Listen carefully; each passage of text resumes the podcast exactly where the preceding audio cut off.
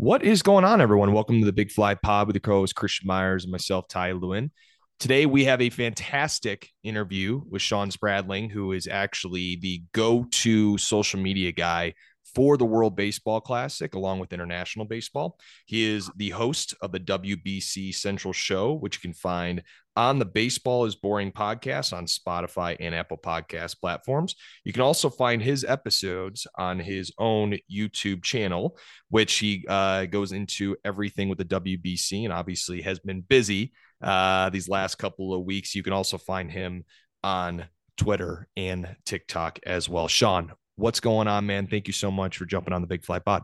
How's it going, man? Yeah, I'm I'm super excited. It has been very busy, but I love getting to stop and, and talk about the WBC and actually like process it with other people anytime that I can. So this is great. Sure. And it's um with all the moves and all the things that have happened over the last week from jersey announcements to roster announcements, I know that you've had a pretty packed schedule. So, man, let's just start off with kind of getting into what got you started with getting into the world of talking international baseball. And did that really start with international baseball, then move to the WBC, or how'd that all unfold? Yeah, that is honestly, that's a great question that even I've had to try to figure out how I even got wrapped up in all of this. I, uh, I've always loved baseball. Like I grew up, that was my favorite sport playing, um, played all the way through high school and, um, enjoyed like hearing about international baseball. Never really followed any other leagues other than MLB um, until recently, last year or two.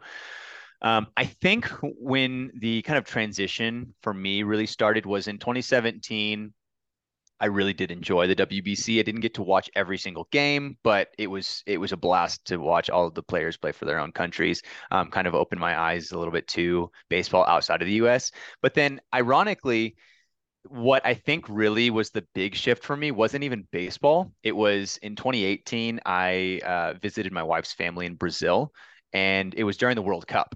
And so seeing like a world tournament on that scale and like how passionate everybody there was about supporting their country and playing for the national team and watching their team on, on TV, like the whole country shuts down for two, three weeks was just a blast and like captivated me. Um, and see, so thinking about like how that could transition into baseball because baseball is more global and international than I think a lot of people here in the States realize.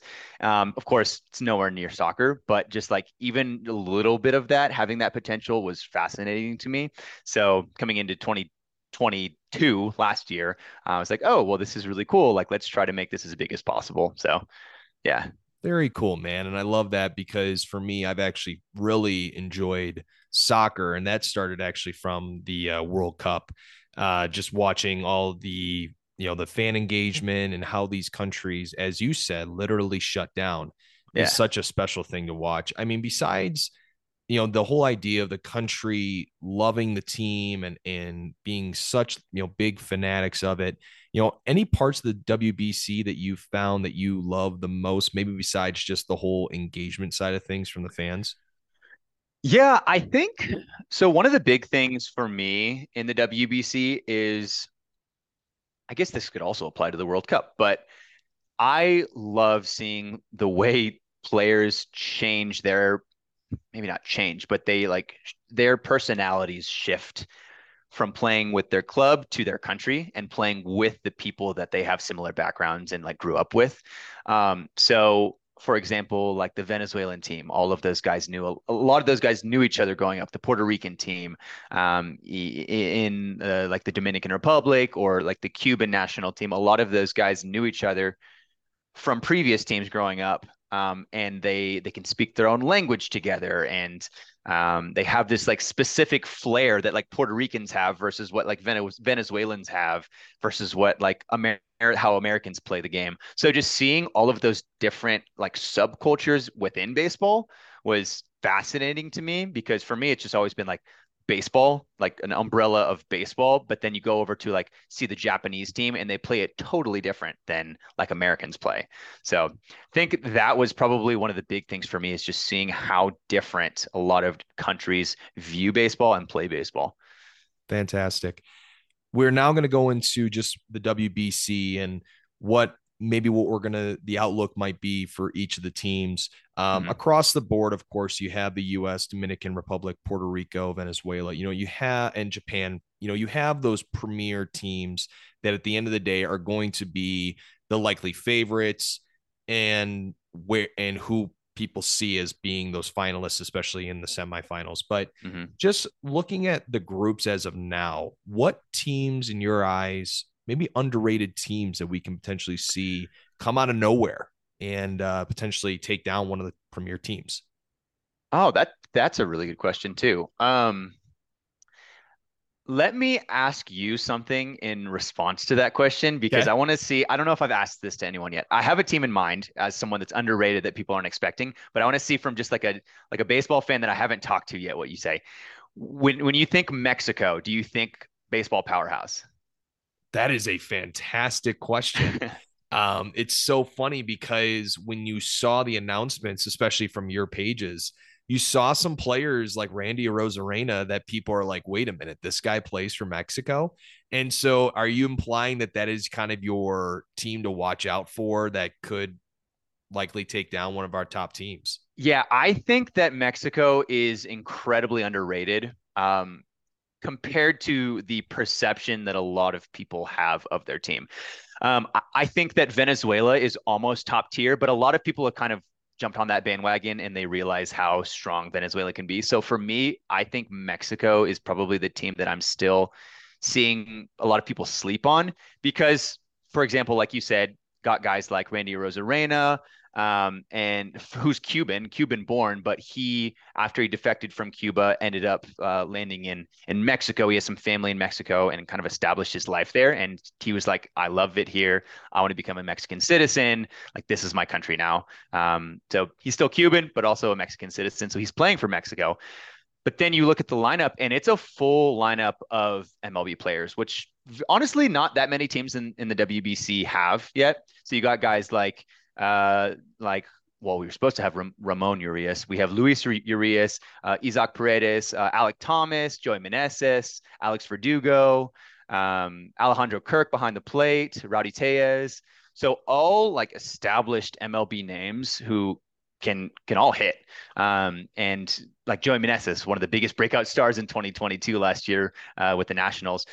And I think that they they have a very strong lineup, but one of the one of the underrated aspects for them, uh, one of the biggest underrated aspects for them is their pitching because pitching is, if you followed me or the WBC for any amount of time, it's so hard to come by because a lot of MLB clubs don't want their players to, their pitchers to, to play or to participate for injury concerns.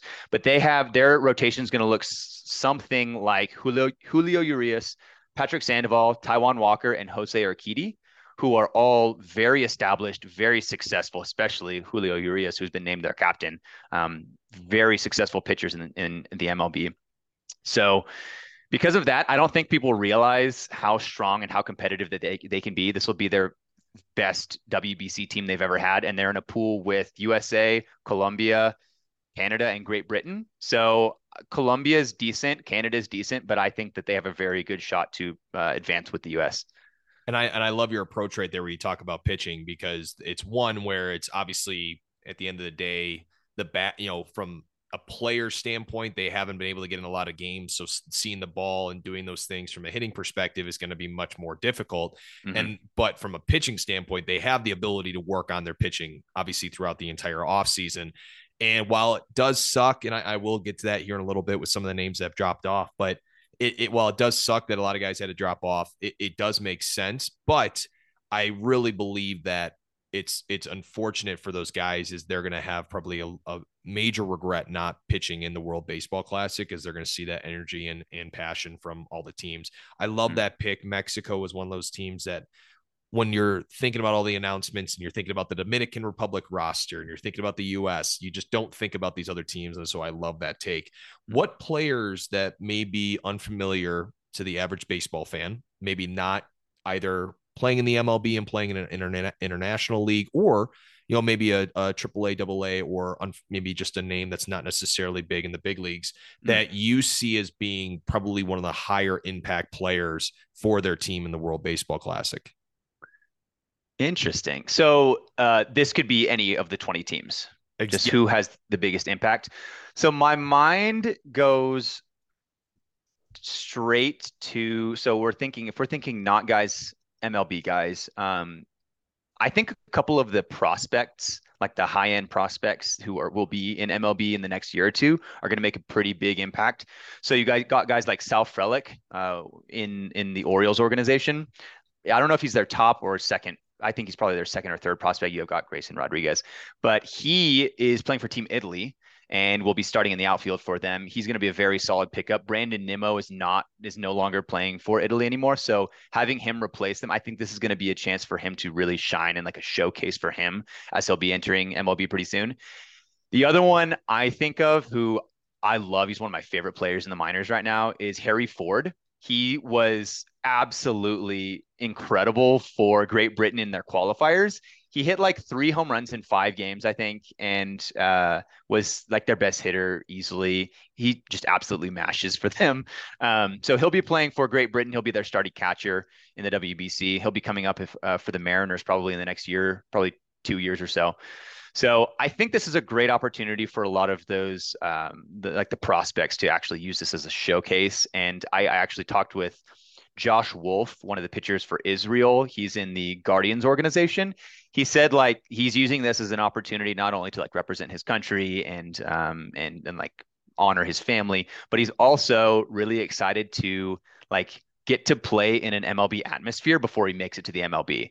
He's like I've never been able I've never played in front of that many people or faced like like he's in uh he's he's in he's in pool D. He might get to face like Francisco Lindor or like pitch against like Vlad Guerrero Jr. So it, it's really cool opportunity for a lot of these prospects to uh, get to like actually showcase themselves. That's kind of where my mind goes to first um, when it comes to like high impact players.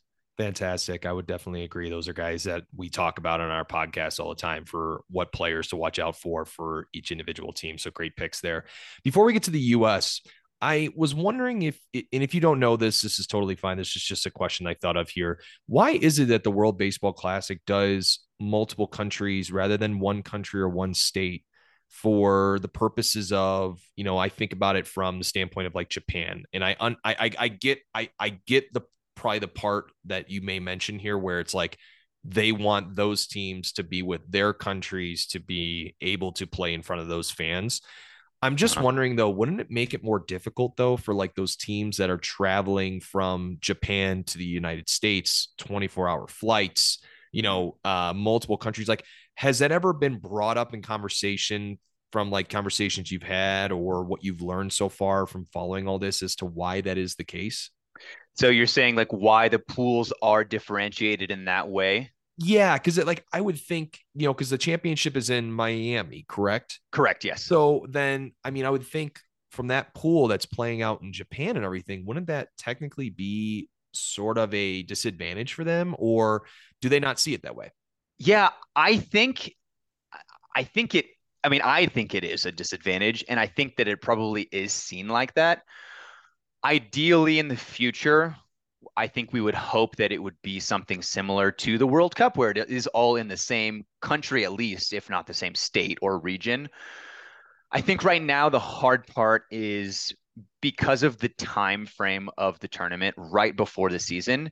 These training camps are happening either within spring training or like right next to or or at the same time as spring training not only for MLB but also for NPB and KBO over in East Asia.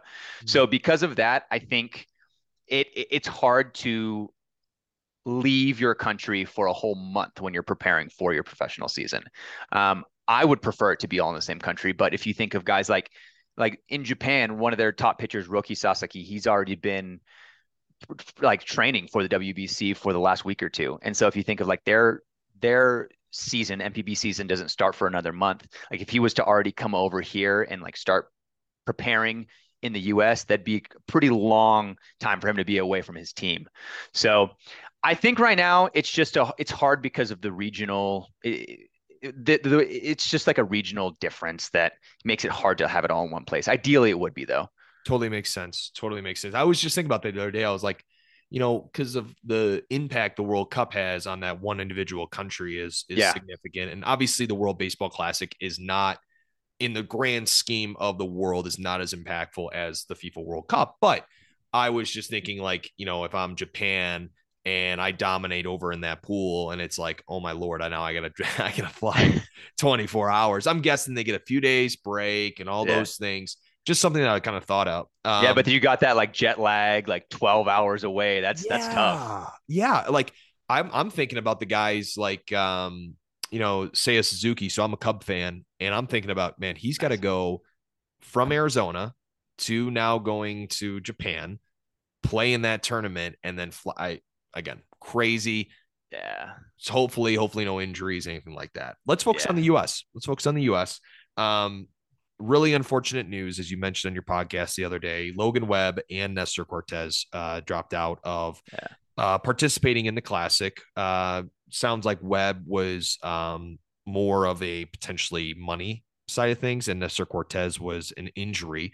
So, how do we see the starting rotation stacking up for the U.S. now without those two guys? Are we looking at some players that maybe are underrated, not talked about enough, or are we going to see the big names be that starting rotation for this squad?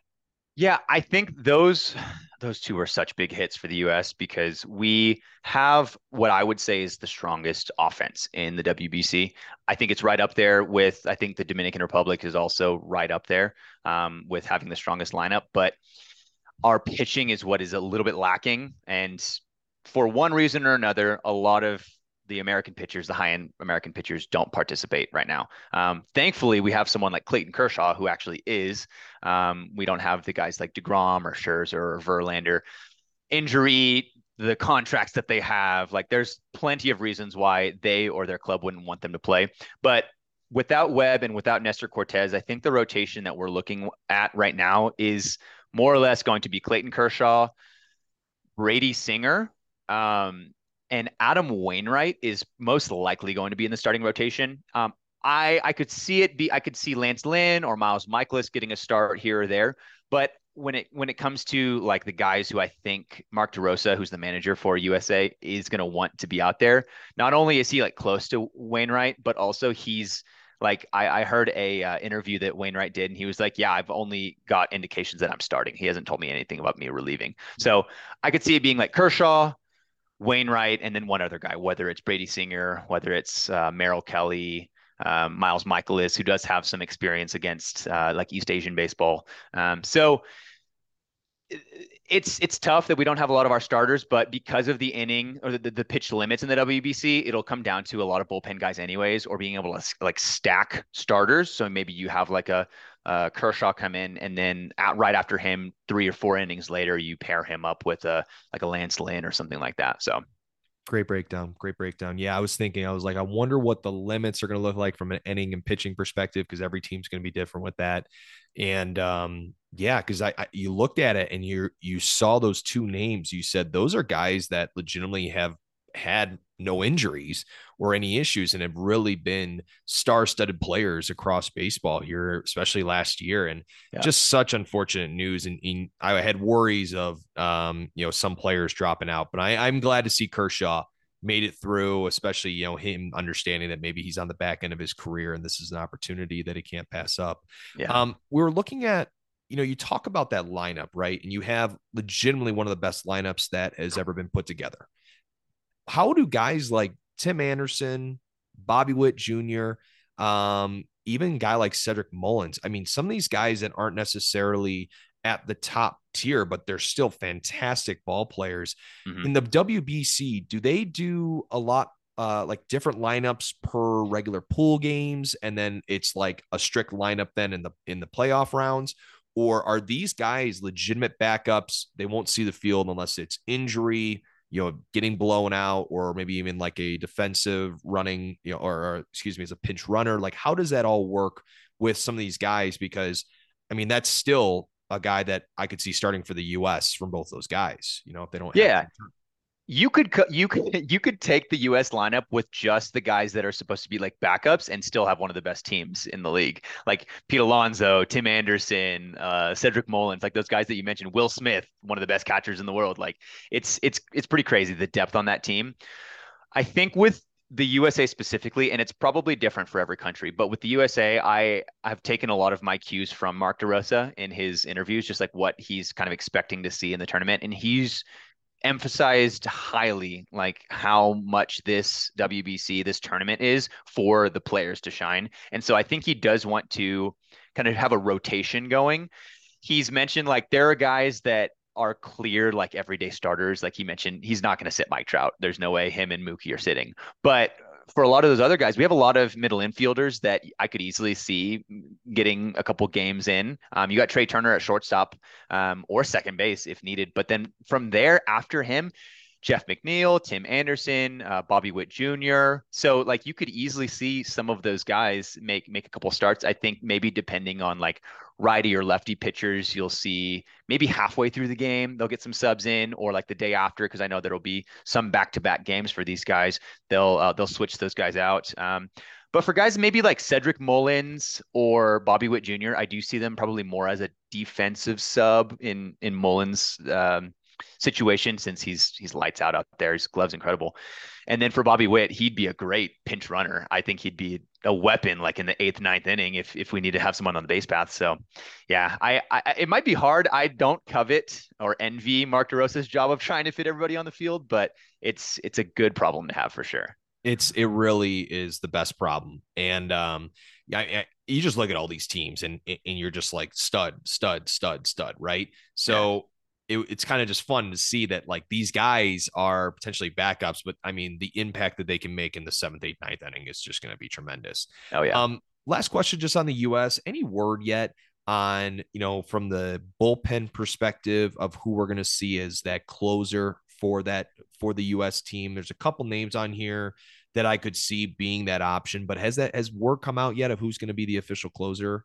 No, I haven't seen anything uh, Mark DeRosa hasn't seen anything about who's going to be the closer. My guess would be one of two guys, either Daniel Bard or Ryan Presley. Both those are the two clear options, in my opinion.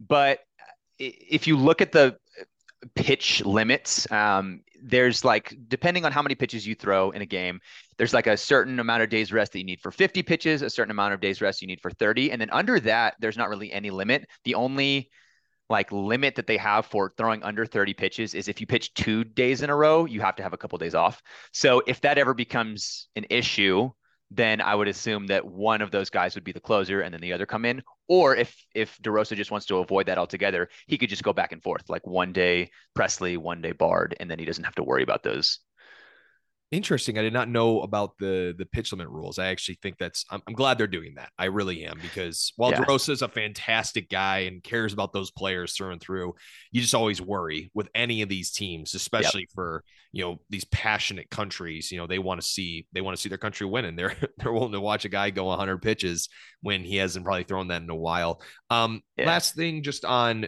the going off of that really quick with just the rules any other unique rules that are in place for the WBC that maybe aren't normal in regular MLB or is that pretty much it from like a pitch limit standpoint the, that's the big one, the pitch limits. Um, none of the rules that are implemented, these new MLB rules, are going to be in play in the WBC, which I'm kind of happy about because while it would be nice for the MLB players to get used to those rules, all the other guys from other leagues and these guys who played in the MLB their whole careers, it'd be an adjustment period. So the whole WBC would just be them adjusting. So I'm glad that they just get to like work with the ro- rules that they know, finish the tournament, and then after that, kind of adjust to those rules.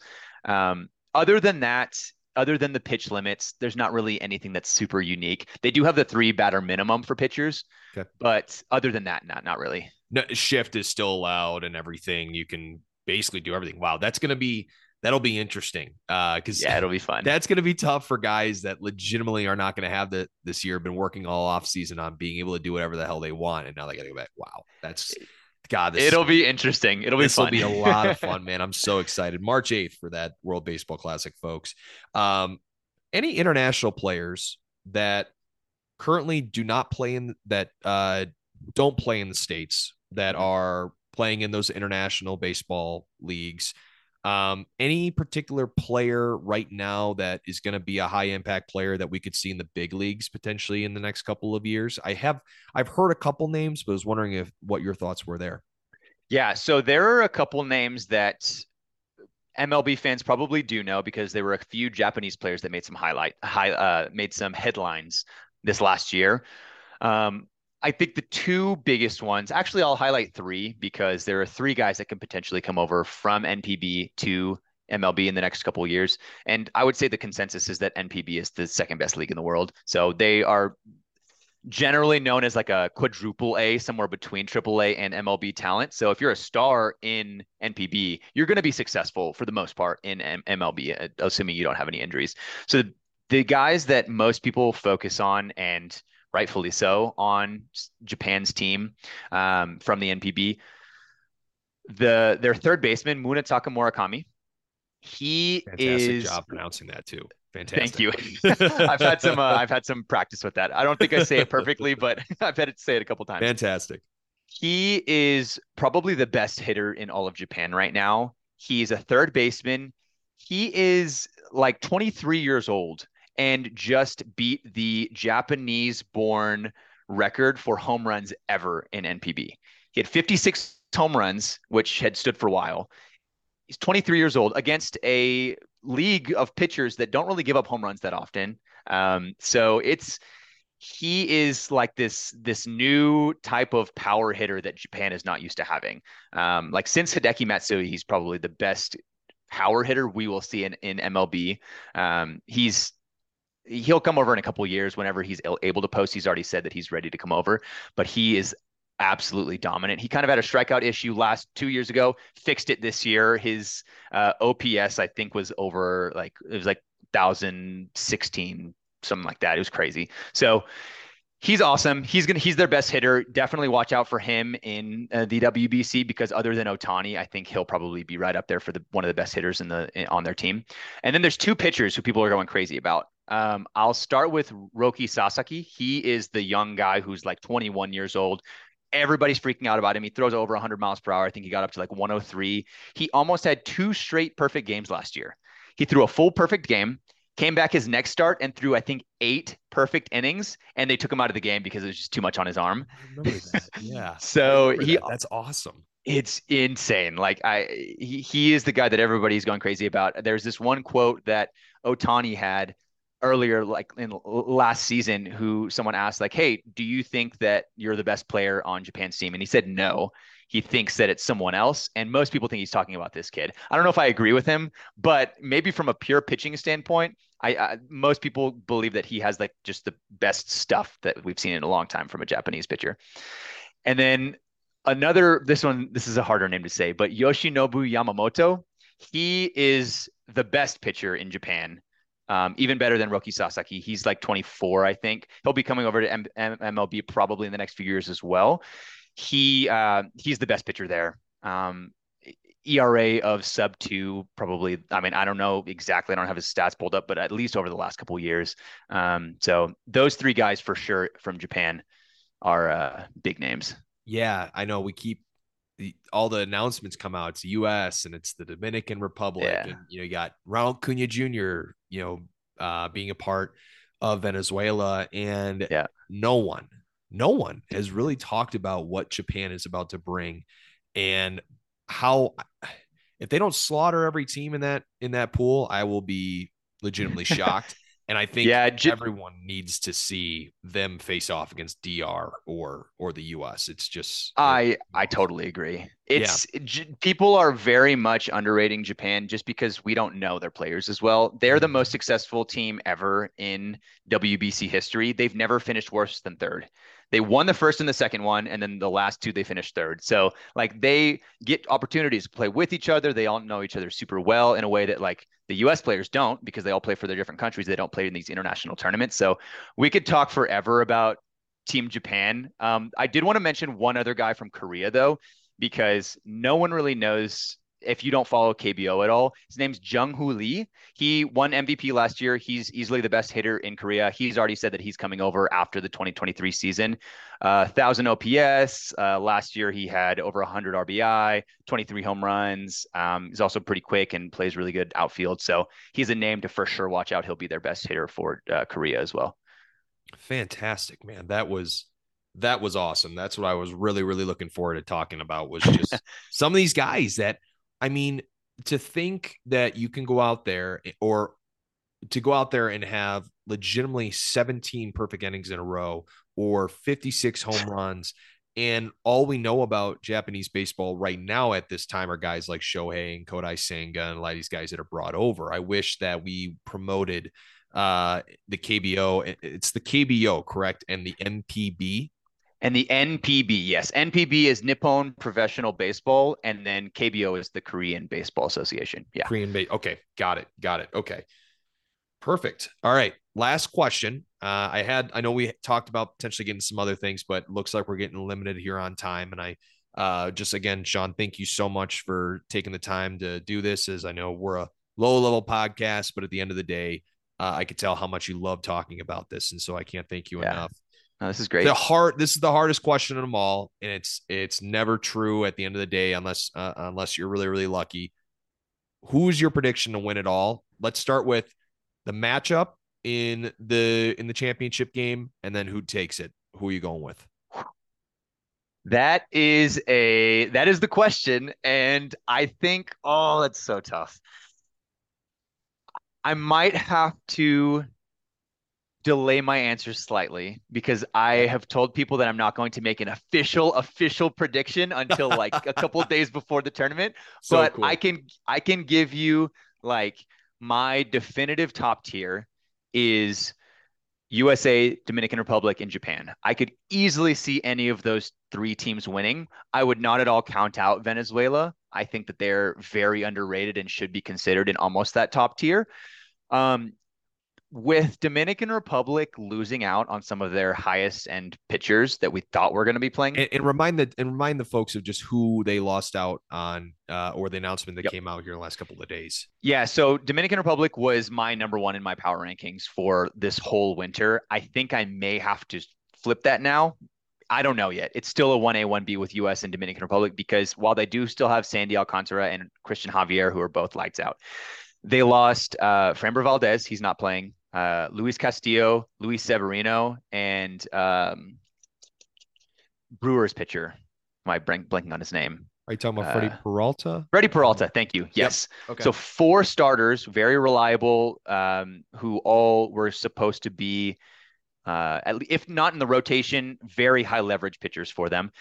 But then, in addition to that, they also lost out on some bullpen arms like uh, Seranthony Dominguez, and uh, closer for the Guardians.